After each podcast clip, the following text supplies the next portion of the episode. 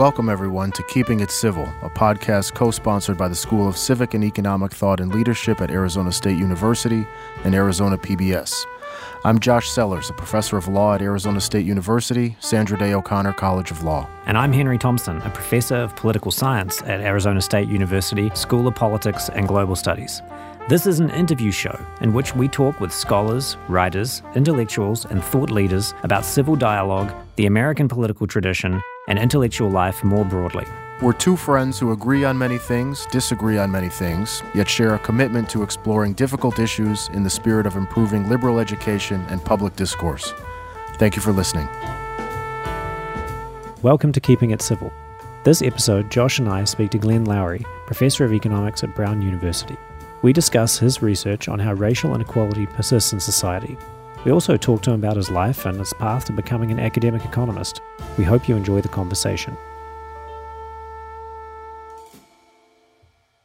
Glenn, good morning. This is Henry Thompson. Thank you very much for joining us. Uh, you're welcome, Henry. Thank you.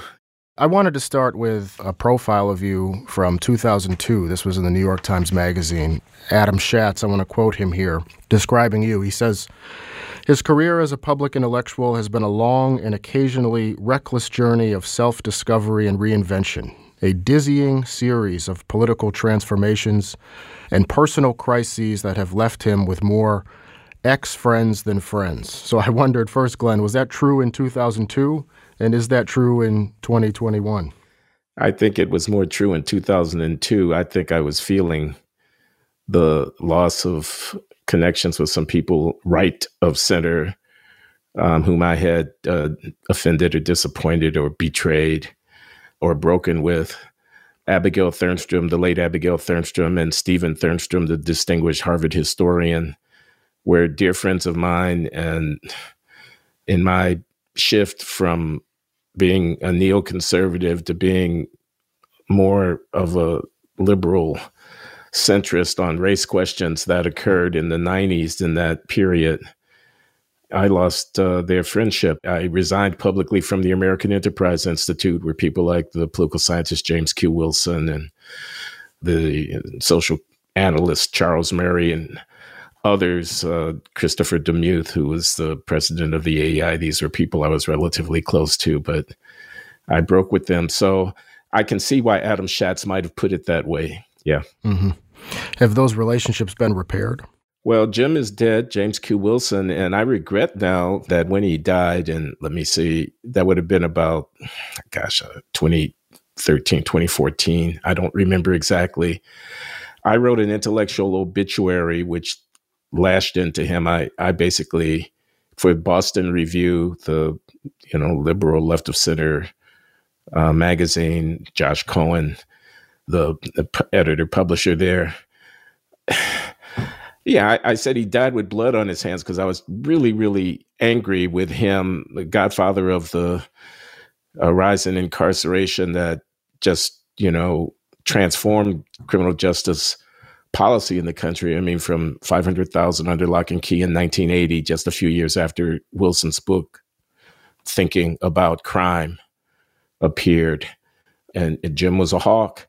This is the very distinguished Harvard uh, political scientist who moved out to the West Coast and in retirement. He was at Pepperdine when he died, I think and and I was I was uh, the Glenn Loury of Race, Incarceration, and American Values. This was my small book that was published in 2008 based on these lectures I gave at Stanford, and I, I was just inf- furious about the what I thought was the callousness and kind of punitive uh, rage that the country had gotten itself into when it had created this circumstance of 2.25 million under lock and key at the height of this thing. And I was invited by these lefties at the Boston Review to comment on the career of James Q. Wilson. And I, I wrote, you know, it was only 500 words or so, but it was pretty withering. In a way, I regret it. I think, it, you know, I was betraying a, a relationship that I could have handled with greater subtlety. I mean, I was sanctimonious, you know, I was self righteous. I was yeah, high dudgeon, I, you know. So, and I felt justified in doing it. So, yeah, uh, that is a feature of my of my story of uh, you know, not being settled in my own thinking about important political issues and losing friends. Shelby Steele, the writer, he and I were in the uh, uh, 90s where you know buddies so we we founded an organization called center for new black leadership that had a had a run. We raised some money and you know sort of propounded some right of center political opinions uh, to try to influence the discussion about the race questions. And i changed my mind about affirmative action you know and rather than thinking it was you know this uh, the worst thing in the world i i came to say to make my peace with it to say you know you can do it if you do it right Shelby was uh, was very disappointed. Justice Thomas actually kind of kicked me out of his office at the one time that I, I met with the justice in his chambers at the Supreme Court. This would have been like 1996. It was the California ballot Proposition 209 was on the ballot in 1996, banning racial affirmative action in the state. And I was reluctant to get publicly involved in the conservative movement to enact 209, which was successfully enacted. I was equivocating on that. And uh, in the conversation with the justice, he pretty much said, Look, I mean, this is the time to get this done. And you're losing your nerve at exactly the moment when it's uh, absolutely essential to hold firm. What's your sense, Glenn, of economics as an academic field? The extent to which formal economics can speak to some of these important social issues. It's you know I'm not an economist, but I, it seems like neoclassical economics is coming under some scrutiny. Maybe it always has been, uh, but there seems to be a lot of discussion on among academic economists about the role of economics in in kind of addressing these social issues. Uh, neoclassical economics. I mean, I, I don't know compared to what. I mean, to me, that's just economics. I mean, I you know I don't think that the rise of behavioral economics and of the uh, import of some psychological insight into the study of economic behavior, I don't feel like that's a, I feel like that's an enrichment, not a refutation of neoclassical economics. So I guess I'd, I'd ask for what one means by neoclassical you know, belief in markets, uh, arbitrage, uh, you know, the idea that uh, firms are seeking to uh, maximize their their returns, opportunity cost, uh, you know, uh, implicit market insights that I associate with people like the late Gary Becker. And they, I mean, I don't think that that's been refuted by by anything. I, you know, neoliberalism. I mean, if you wanted to go, anyway, let me stop talking and, and allow you to to ask me what you want to know because I'm I think economics is just fine. I think economics is the queen of the social sciences. I think economics is by far disciplinary outlook for the investigation of, of, of social processes. And it's not only restricted to buying and selling and prices and so on. I mean, I think no one predicted the financial collapse. No, that's true. But I think that if you wanted to analyze what went wrong with the credit default swaps and all of that, if you want to understand how bond rating agencies or banking regulation, uh, you know, uh, Glass Steagall and all that, or any, if, if, if you wanted to say anything sensible about what uh, the role of government is in reacting to the consequences of financial panic or whatever, you'd be right back to economics. I don't think you have any other intellectual toolkit for investigating these issues. Macroeconomics can't uh, necessarily predict the exact pattern of the business cycle. But again, I don't know of any intellectual framework other than uh, the highly contentious uh, various competing schools of thought within macroeconomics. Uh, I don't know of any other framework for thinking about inflation, un- unemployment, monetary policy, uh, so on, than the one that we've inherited within the profession of economics. Have you been influenced at all by the work in applied micro that looks at things like structures of slavery in other countries and their long run consequences for, for development. That's something I wanted to ask you is whether, for example, the work of Daron Acemoglu and James Robinson, they talk about extractive institutions, which obviously includes slavery, having a very pernicious long run effect on development around the world. There's work by people like uh, Nathan Nunn, who looked at the structures of slavery in the mining areas of Latin America and how they had very pernicious long run consequences. Has any of that work affected how you view the legacy of slavery and racial inequality in the United States? Probably not as much as it should have done. I did read carefully, and I've actually taught uh, Why Nations Fail. This is Acemoglu and Robinson's big book, Extractive Institutions, uh, etc.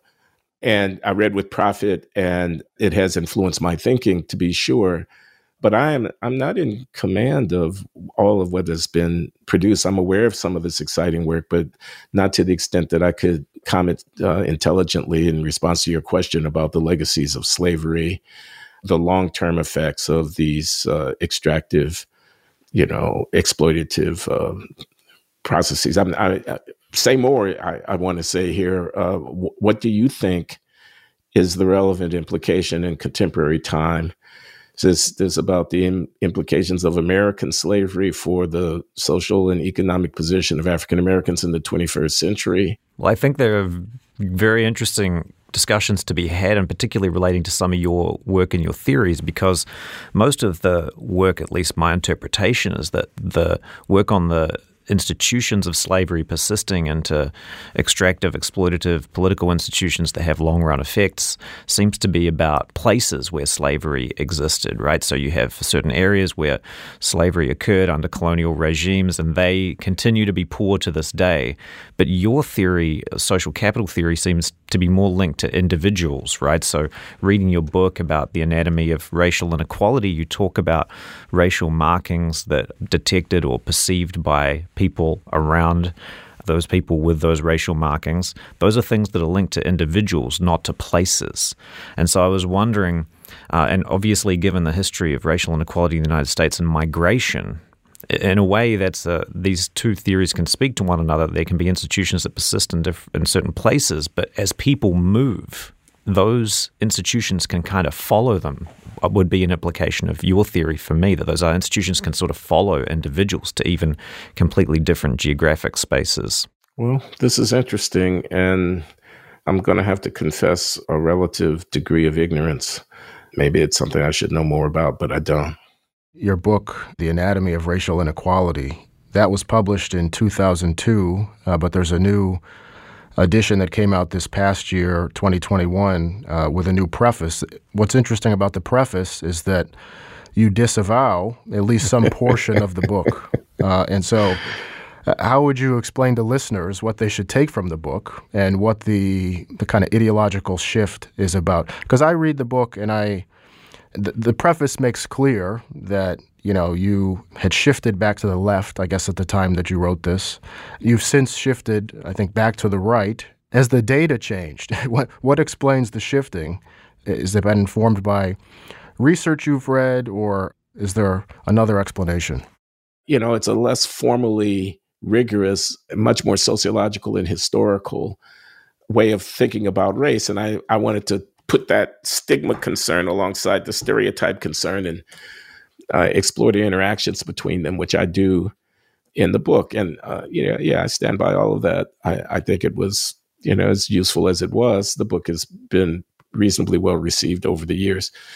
We don't have to emphasize the race to the now if there's explicit evidence of racial motivation that's one thing but very often there is not as is in the case of uh, derek chauvin in uh, minneapolis no one has established that his motivation in killing George Floyd, for which he's been convicted of homicide, has established that uh, that motivation was was racial in nature. We we don't have to racialize our discussion of police violence against citizens, and I would rather that we didn't. And one reason I'd rather that we didn't is because when we racialize that discussion, we invite a reaction that's also racialized. We invite a perception of criminal violence in the country to be played out in racial terms. A man drives a vehicle into a parade, a Christmas parade in Waukesha, Wisconsin, and he kills six people, including some of the members of the Dancing Grannies social club or whatever, grandmothers run over by a man driving his vehicle into a parade. That's a horrible thing. As it happens, the parade was practically all white because Waukesha, Wisconsin is practically all right. And the man driving the vehicle was black. Was that a racial incident? Well, I'd rather that we not have that be our first reflex. I'd rather that a killing of a Columbia undergraduate who happens to be in uh, Morningside Heights taking a walk in the park by 13 year old or 15 year old who wants their mobile phone or their laptop or in their backpack and stabs them to death, or a, a immigrant kid at the University of Chicago walking around in Hyde Park getting shot in the chest for his backpack. I'd rather not have our processing of those events turn on the race of the persons killed and the race of the person doing the killing. And it seems to me that that's what we invite when we unreflectively frame the issues in racial terms. So that's that's one thing. I want to move away from that. I've also soured on affirmative action in academia uh, to a certain extent because whereas you can make the argument that as a transitional intervention, affirmative action is a necessary complement to other things that one might be doing to try to promote racial justice in its broadest terms. Relying permanently on affirmative action, incorporating it into the permanent framework for how it is that you assure the presence of African Americans in adequate numbers within these elite venues, say exam based admissions to selective uh, high school, public high schools in uh, New York City, or the selection of students for uh, rarefied technical uh, programs of study at uh, major universities around the country.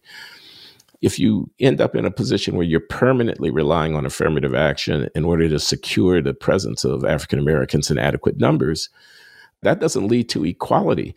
If we think the solution to the problem is affirmative action, we're making a mistake and we're, we're building ourselves into a future in which there's patronization of blacks and kind of dependence upon this narrative that well they're not performing well because of history because of slavery. I, I you know I, i'm in my old age unwilling to rest on that kind of fragile foundation for equality of dignity and respect across racial lines.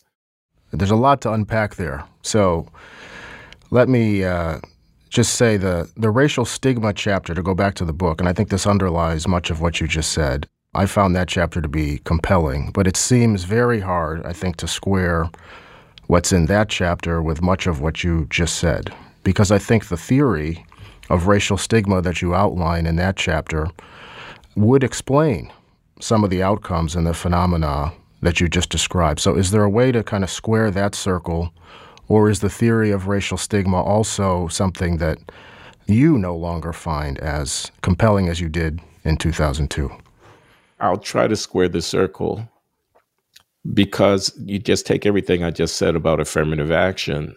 One way of responding is to say, let's invest in the development of the black population from K through 12, even from preschool and various kinds of interventions, tutoring, uh, helping parents, etc., so that the pipeline feeding into the selection of these more exclusive venues has more African Americans in it.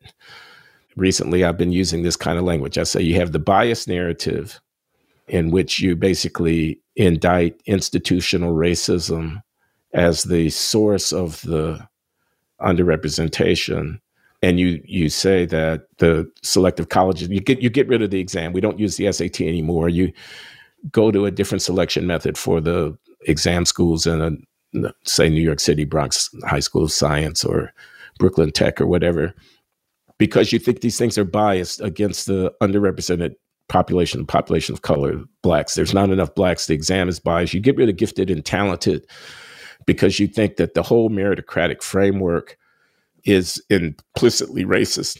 You put your chips on the bias narrative, to which I want to contrast that with the development narrative, in which you say, for reasons historical and sociological, the processes, such as they are now, that abet the acquisition of certain kinds of skills that allow for the development of the potential of a, a person to realize that potential, those processes are working to the disadvantage of uh, African Americans. Our youngsters are not realizing their full human potential. And the reasons for that could be historical racism, to be sure, that could be part of it. But that needn't be the entire account that you give. It might be that the structure of family in uh, African American communities with high rates of out of wedlock birth and single parent families is part of what is going on in inhibiting the development of the population. I mean, we could, and that, these things are not mutually exclusive and they're not the only things that one might think of, but you focus on the development.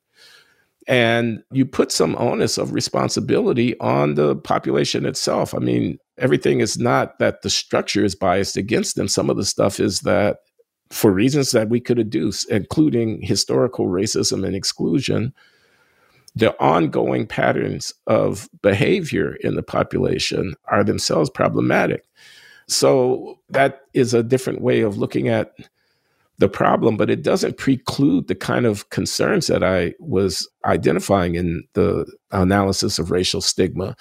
I mean, for example, I might think that family structure matters. You know, I might think that whether there's two parents or one parent in the home is actually causally, substantively connected to the processes of development.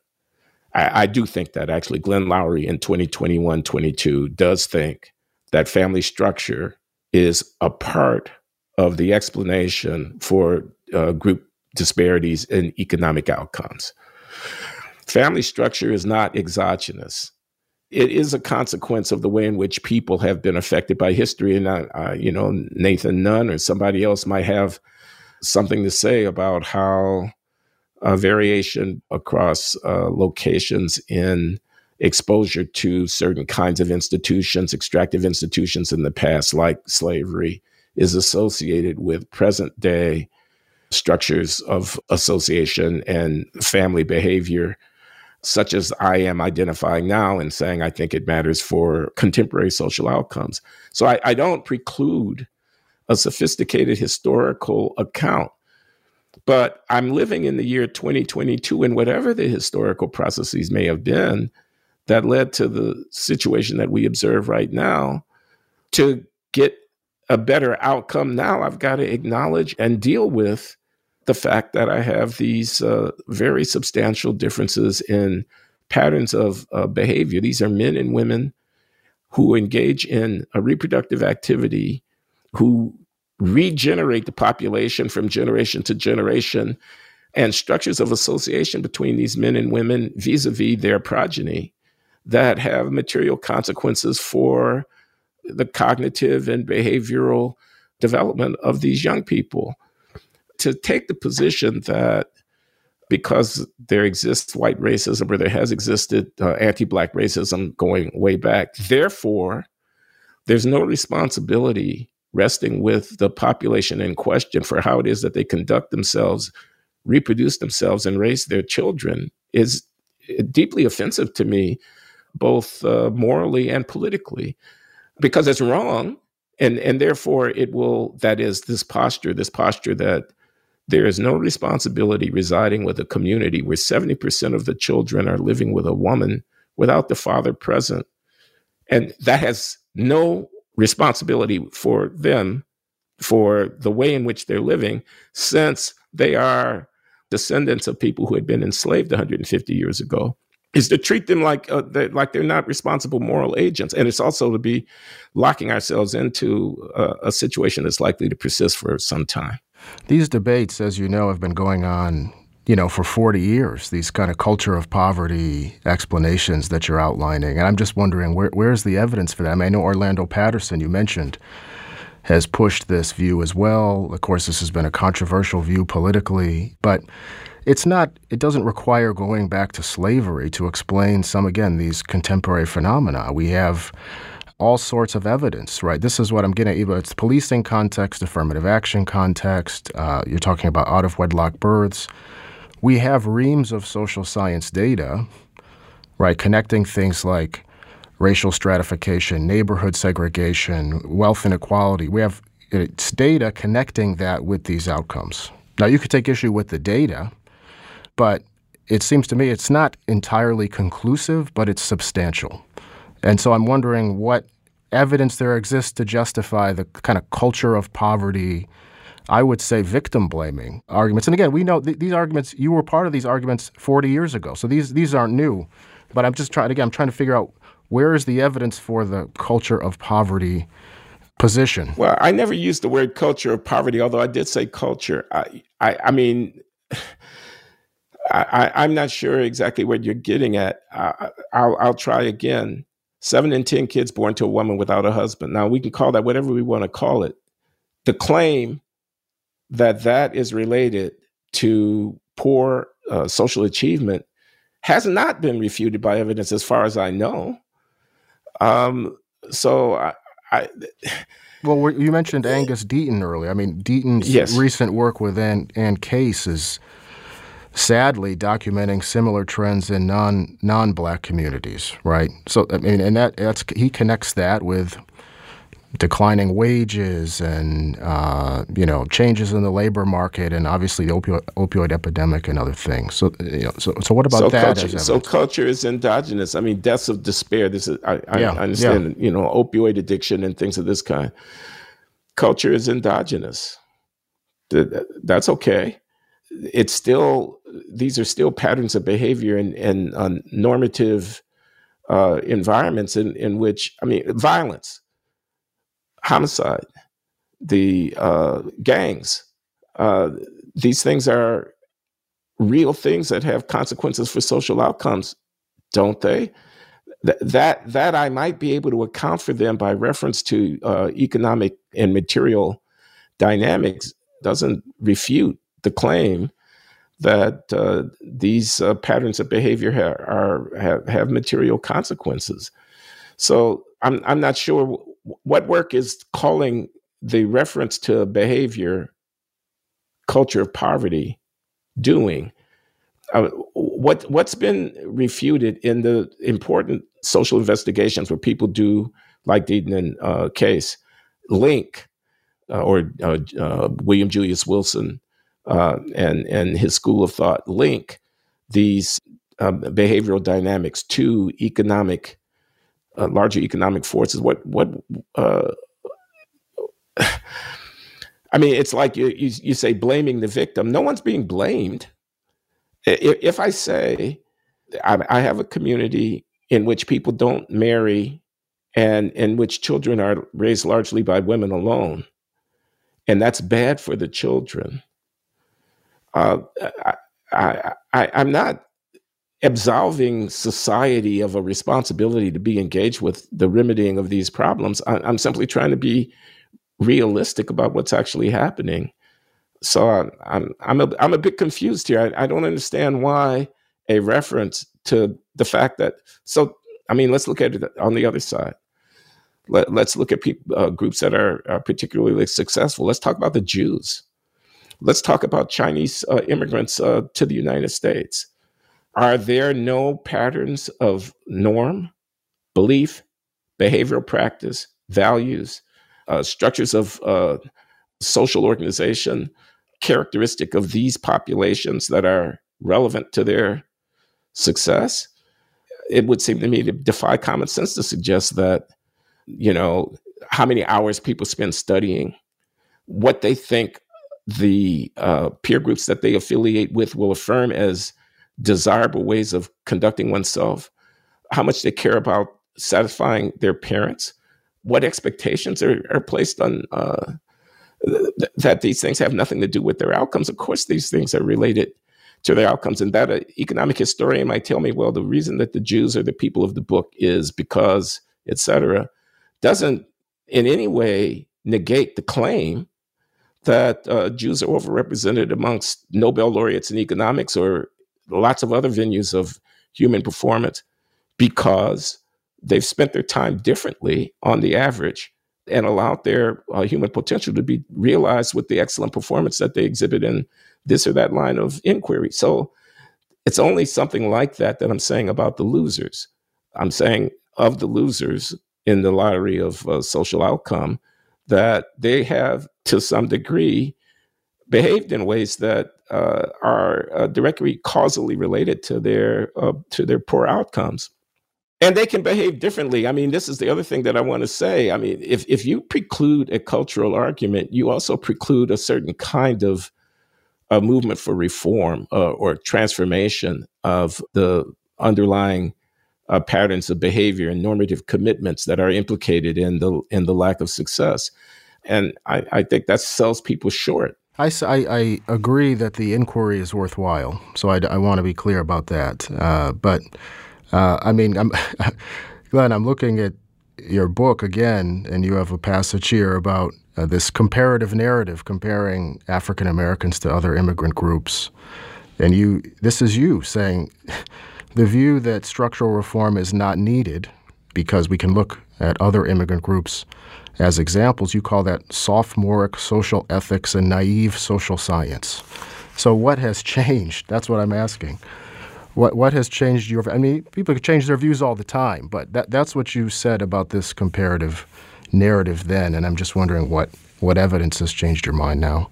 Yeah, and I guess I'm going to have to say that it's not so much the evidence that has changed as that my value commitments have shifted, and I'm making different kind of arguments now. It's true. I did say in uh, 2000 in that lecture that I don't like the idea of looking at you know, the success of immigrants and saying, you know, that blacks can do better. Look at how these other people are doing. And I'm not quite saying that now. I didn't really say, you know, be like the Chinese.